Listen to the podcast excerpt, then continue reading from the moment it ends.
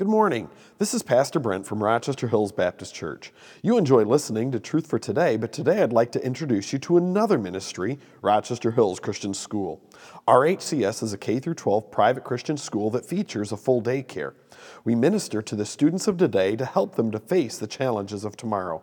RHCS has strong biblical values, high academic standards, an exciting sports program for boys and girls, wonderful extracurricular activities, and excellent facilities that feature a full science lab, computer lab, art studio, and robotics lab.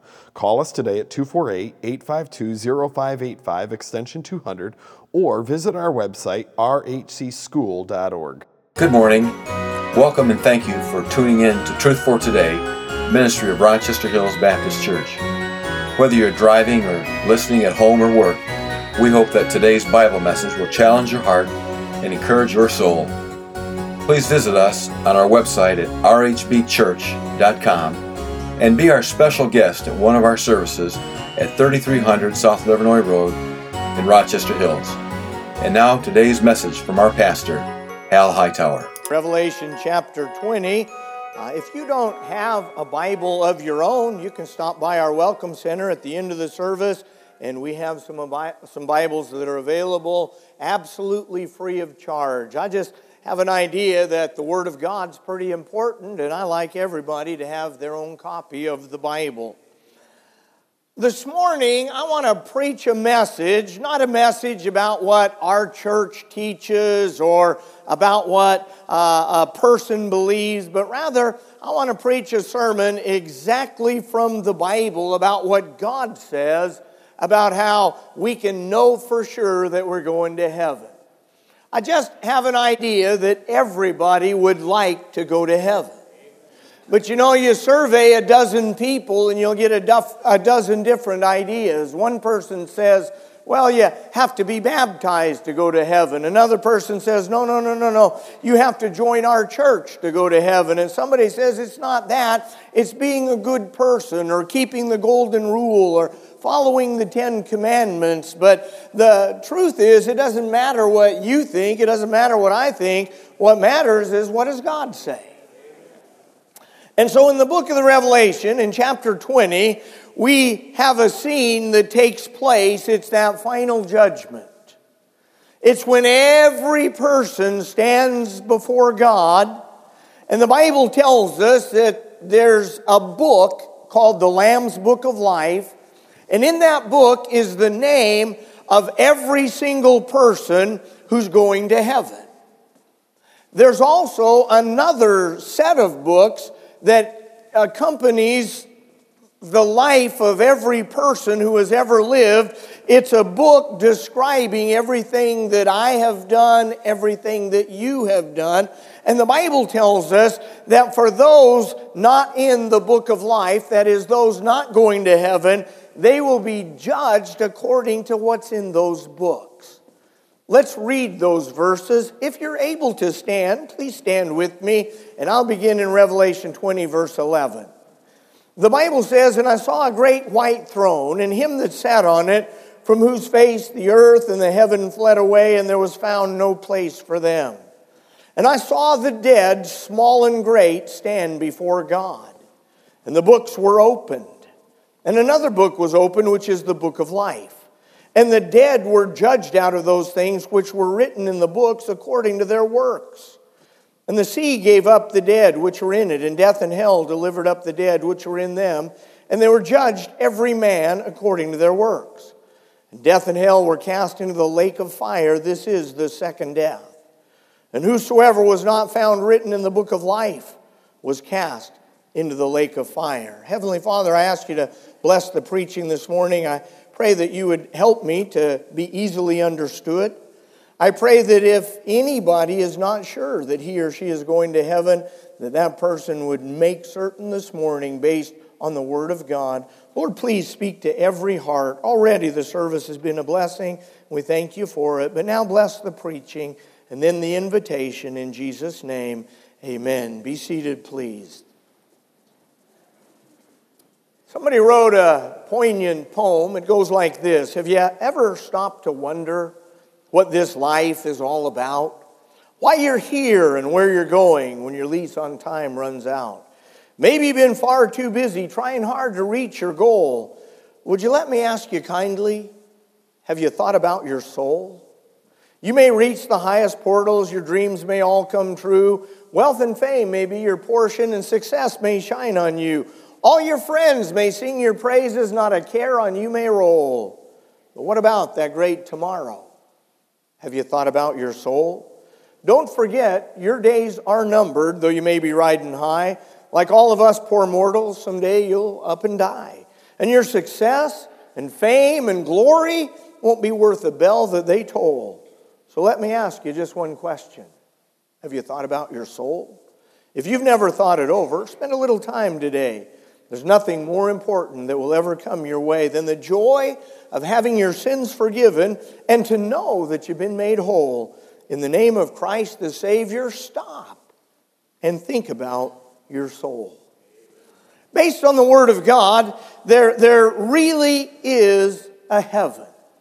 Jesus said in John 14, Let not your heart be troubled. You believe in God, believe also in me. He said, In my Father's house are many mansions. If it were not so, I would have told you. And then he said, I go to prepare a place for you.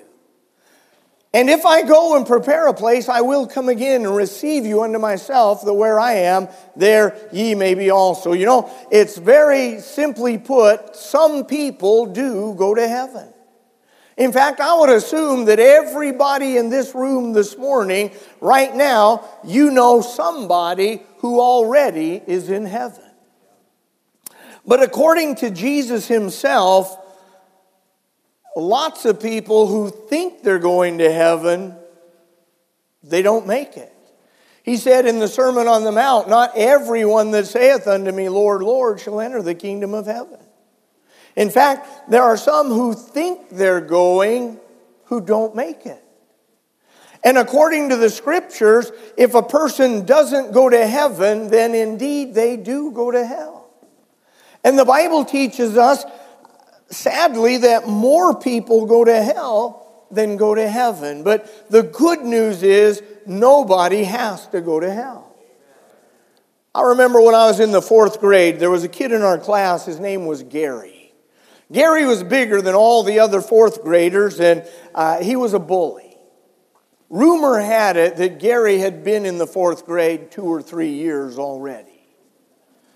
But he's always picking on everybody, and he had no friends, and nobody liked him. And one day, Gary comes to class with a stack of envelopes and hands one to all the boys in the class. You open it and it says, You're invited to a birthday party for Gary.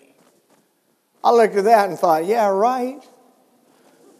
I'm going to his party. In fact, at recess, we all got together and we made a pact that none of us were going to Gary's birthday party. And uh, I got home from school. I said, hey, hey, mom, guess what? Oh, Gary, you know the bully at school, he's having a birthday party, but none of us are going. she said, Did you get invited? I said, Well, yeah. She said, Then you're going. I said, Mom, you don't understand. I mean, uh, he, he's a bully. He picks on, if I go, he'll probably beat me up. I said, we, we, we all decided none of us are going. She said, uh, Did you get invited? Well, yeah. Then you're going. How many of you have a mom like that? Yeah, yeah, okay. And so I didn't want to. She made me. I went to the party, started at 2 o'clock. I got there about 10 to 2, and Gary's mom answered the door and invited me in. And there's a table set up with lots of chairs and a big old cake, and nobody was there but Gary and me and his mom. 2 o'clock comes and nobody shows up. 2.15, nobody shows up. By 2.30, we started the party. It was just Gary and me. They had gallons of ice cream. It was really one of the better parties I've ever been to. but, but, but my point of that story is I, I was made to go to the party. I didn't have a choice. They, they made me go. Listen, nobody has to go to hell. God has made provision so that every single person has the opportunity to escape hell and go to heaven. Somebody says one time, well, you know, I can't see a loving God sending anybody to hell. Well, God doesn't send us to hell. We go there by our own choice. I'll explain that a little bit, but I want you to notice in our text there are a couple of different books. There is the, the book of life. Every person who's on his or her way to heaven, their name is in the book of life. When I was in high school, I played sports, and we had a lot of fellas that went out for the team, but they couldn't all be on the team. And so, after several weeks of practice, they had what they called cut day. And the coach would make a list of every guy who made the team. And he always posted it after lunch. And so you were nervous if you weren't one of the better athletes. And uh, right after lunch, you'd run into the coach's office and you'd check that list for your name. And if your name was there, you made the team. If your name wasn't there, you didn't get to play that season. Cut day was a terrible day for those who didn't make the team. The Bible teaches there's a cut day coming. If your name is in the book of life, you get to spend forever and ever in heaven. If your name is not in the book of life, every bit of happiness you've ever known is gone forever. Every bit of joy that you've ever experienced is gone forever. Because not only is there a book of life, there's a book of records. We're judged according to our works. You see, according to the Bible, what sends a person to hell is not being a bad person or a murderer or a thief. What sends a person to hell is sin.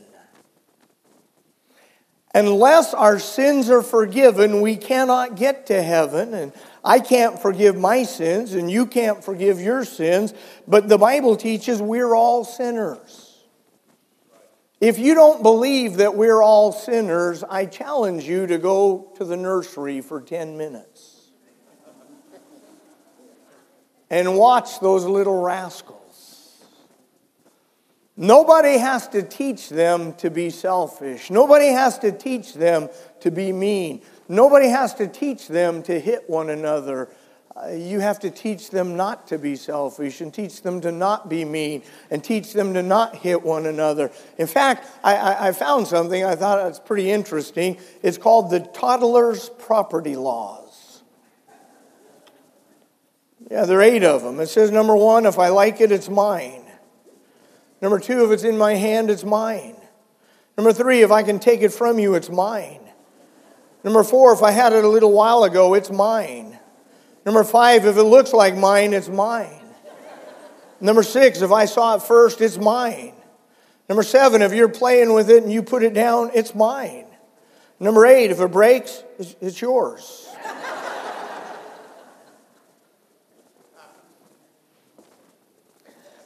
and so, because we're all sinners, none of us are perfect. In fact, the Bible teaches that there's none righteous, no, not one. Now, I understand some of us uh, are, are, or maybe I should say, some of you are better than others. And I don't mean you're a better person, I mean you haven't committed as many sins. Like the little boys at camp. One said, My hands are dirtier than yours. And the other one said, Well, sure, because you're older. We're all sinners. God's standard is way up here, and no matter how hard you try, no matter how hard I try, we're all going to come short of the glory of God. There's nobody who can say, wait a minute, I disagree, preacher. In my entire life, I've never one time had a bad thought. In my entire life, I never one time disobeyed my parents.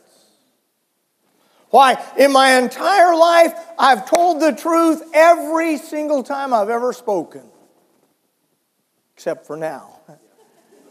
Because we're all sinners. Agreed? Of course we are. And the Bible teaches us that because of our sin, there's a penalty. The wages, the penalty of sin is death. Now, we read right there in verse 14 that the lake of fire is the second death. That simply means that because I've done wrong, because I'm not perfect, because you've done wrong, because you're not perfect, because we've all done wrong, if we got what we deserved, we would go to hell. And I understand that, that it's not a popular thing nowadays to think about hell. Although it's interesting, hell is just about the world's favorite curse word. They use it to describe a difficult day. Man, I've just been through hell on earth. No, you haven't. Or somebody speaks of the weather, not last week, but maybe this. Somebody says it's hotter than. No, it's not. You know what Jesus said about hell? He said that hell was so bad. He said, if your hand offends you, that is, it makes you to sin, he said, cut it off. Because it's better to enter into life maimed than to have two hands and go into hell, into the fire that never shall be quenched. You see, we know a little bit about hell because Jesus spoke more about hell than he did about heaven. He did that to warn us. He did that to convince us that it's a terrible place that we want to avoid at all costs. Somebody says, Well, I don't mind going to hell. That's where all my friends will be. You only say that because you don't understand how horrible hell is. In Luke chapter 16, the Bible tells us about a man that went to hell and he cried out, being in torments, and he begged for one drop of water. Years ago, when I was an assistant pastor, uh, I had a, a bus route. We picked up boys and girls and adults who didn't have transportation and brought them to church. One of the girls on my bus route, her name is Linda, she lived with her mom and her baby sister in a tiny little apartment above the Night Owl Bar and Grill. And one night, whoever was in charge, when they shut the bar down, they forgot to turn the grill off and it overheated and exploded.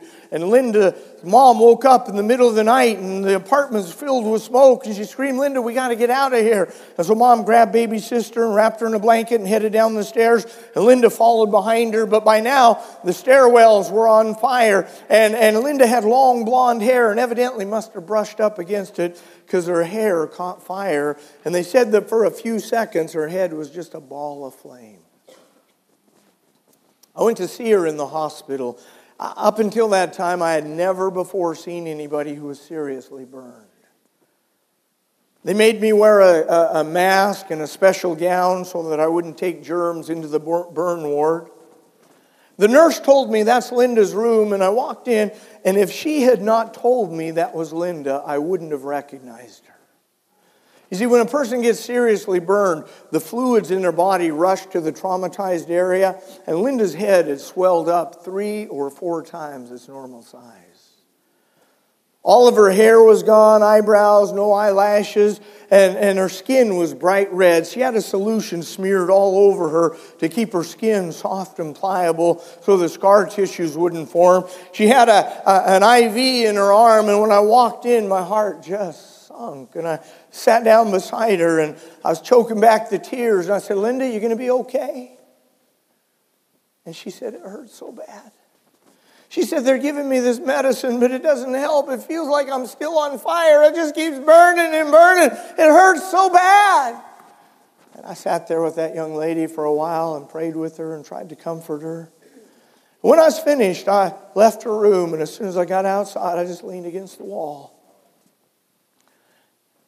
And I looked up toward the heavens and I said, God, thank you that I don't ever have to worry about going to hell. Thank you that that's forever settled. You see, nobody has to go to hell because God, in His wisdom, and God, in His sovereignty, and God, in His desire, God doesn't want anyone to go to hell. He wants everyone to go to heaven. That's why Jesus died on the cross. That's why he came to this earth, because we could not be sinless, but Jesus was sinless because he was God. And he came and he lived 33 years of a sinless life. And then he offered himself as our substitute. He offered himself as our sacrifice. You know, most people understand that Jesus died on the cross, but what they don't understand is why. He died on the cross to pay for our sins. He died on the cross to provide forgiveness. Let, let me illustrate. Uh, not long ago, uh, we went out to eat with a group of folks, and uh, I had one of these all you can eat barbecued rib. Uh, don't you love those words, all you can eat?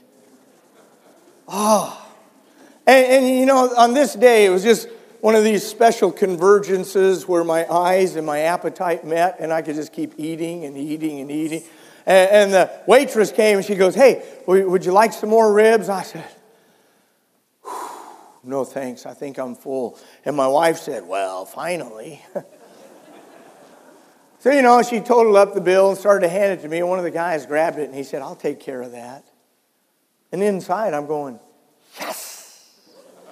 Well, of course, you don't do that. I said, No, no, you don't have to do that. I'll take care of it. He said, I know I don't have to. I want to. yes.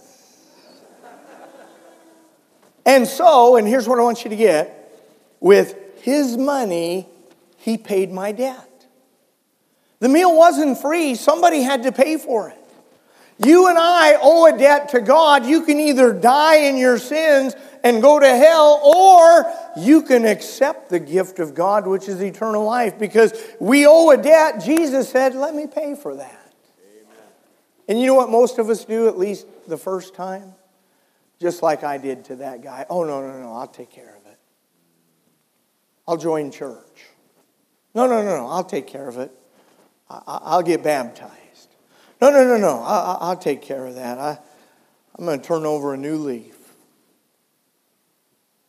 And if that happens, your sins are not forgiven and you spend forever in hell. But Jesus said, I want to pay for your sins. Why would he do that? Because he loves us. Isn't that amazing?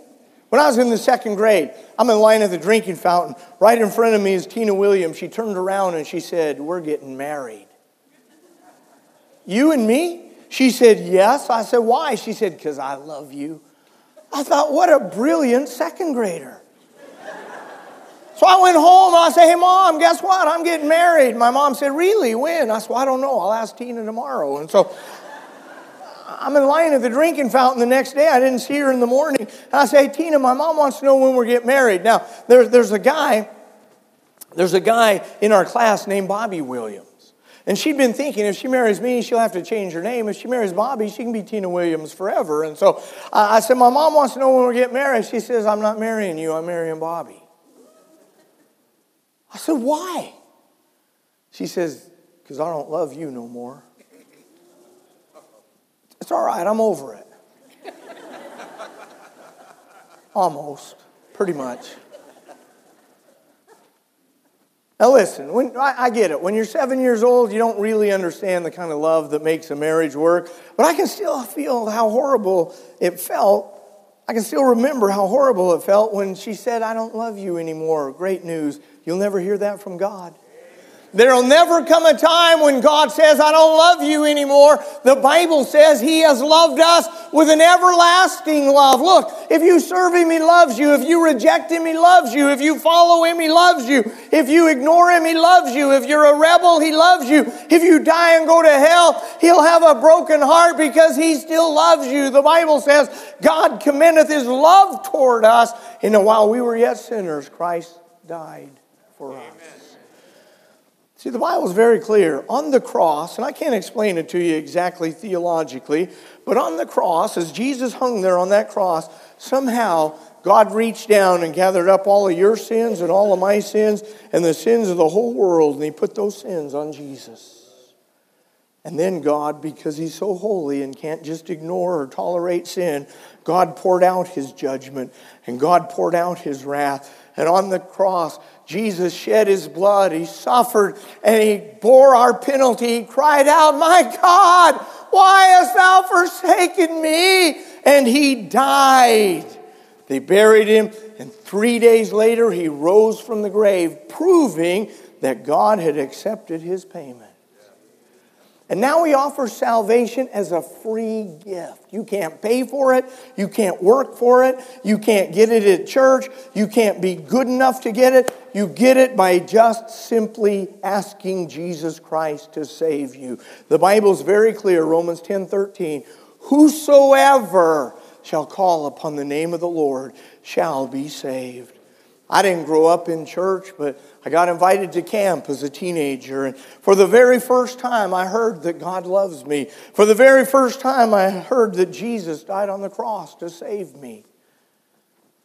I was in a preaching service, and the preacher explained that if you get saved when you die, you go to heaven. If you don't get saved when you die, you go to hell. I didn't understand what being saved was, but he explained that salvation is simply a rescue from hell. You get it by asking God to save you.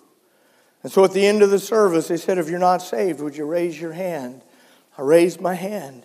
He said, I'm going to pray that you'll have the courage to come and talk to me or one of our counselors. And as soon as he finished, I went forward and I got the preacher and, and I said, I, I need to know how to get saved. And he opened the Bible. He said, There are four things you need to know. Number one, that you're a sinner. We're all sinners. I knew that. He said, Number two, there's a penalty on sin. I understood that because he'd preached about it. Number three, this is the best news I ever heard. He told me that God loved me and Jesus died on the cross to pay for my sins. He said, Number four, it's a free gift. All you have to do is pray and ask God to save you. Would you like to do that? And I said, But it seems too simple. You just pray? He says, Do you believe you're a sinner? I said, Yes. He says, Do you believe you deserve to be punished for your sins? I said, Yes. He said, Do you believe that Jesus died for your sins? I said, Yes. He said, Then it's that simple. All you have to do is pray and ask Him to save you. I said, I don't know how to pray. He said, I'll help you. So we bowed our heads and He helped me. And I prayed something like this I said, Dear God, I know that I'm a sinner. I know I can't save myself, but I believe Jesus died for my sins. Please save me. Forgive me of my sins. Take me to heaven when I die. I now receive Jesus as my Savior. Amen. Listen, on the authority of the Word of God, that day my name was written in the book of life. On the basis of the Word of God, from that day on, I am a child of God. I'm on my way to heaven. Thank you for tuning in today for Truth for Today, a ministry of Rochester Hills Baptist Church. If you would like this message in its entirety, please visit us at rhbchurch.com or phone us at 248 852 0585. Please join us again next week for Truth for Today.